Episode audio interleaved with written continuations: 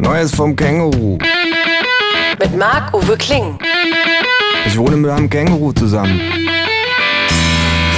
Das Känguru steht total auf Nirvana, ist ein Schnorrer vor dem Herrn und war früher beim Vietcong. Aber das nur nebenbei. Zur Sache. Ich mache bei einem Gedichtwettbewerb mit. Für die deutschen Heimattage, sag ich. Mhm, sagt das Känguru. Willst du es hören? frage ich. Habe ich eine Wahl? Fragt das Känguru. Nö. Dann schieß los. Ich deklamiere. Kennen Sie Deutschland? Im Süden die Berge, im Norden das Meer und dazwischen Teer. Forschend blickt mich das Känguru an, Das war's. fragt es. Ich finde, damit ist alles gesagt, Macht jeden Reiseführer überflüssig. sagt das Känguru. Meine Stimme wirst du kriegen. Glaubst du, ich gewinne? Nö, Ist zu kurz? vielleicht. Ich könnte ja noch eine zweite Strophe machen, sage ich. So in die Richtung.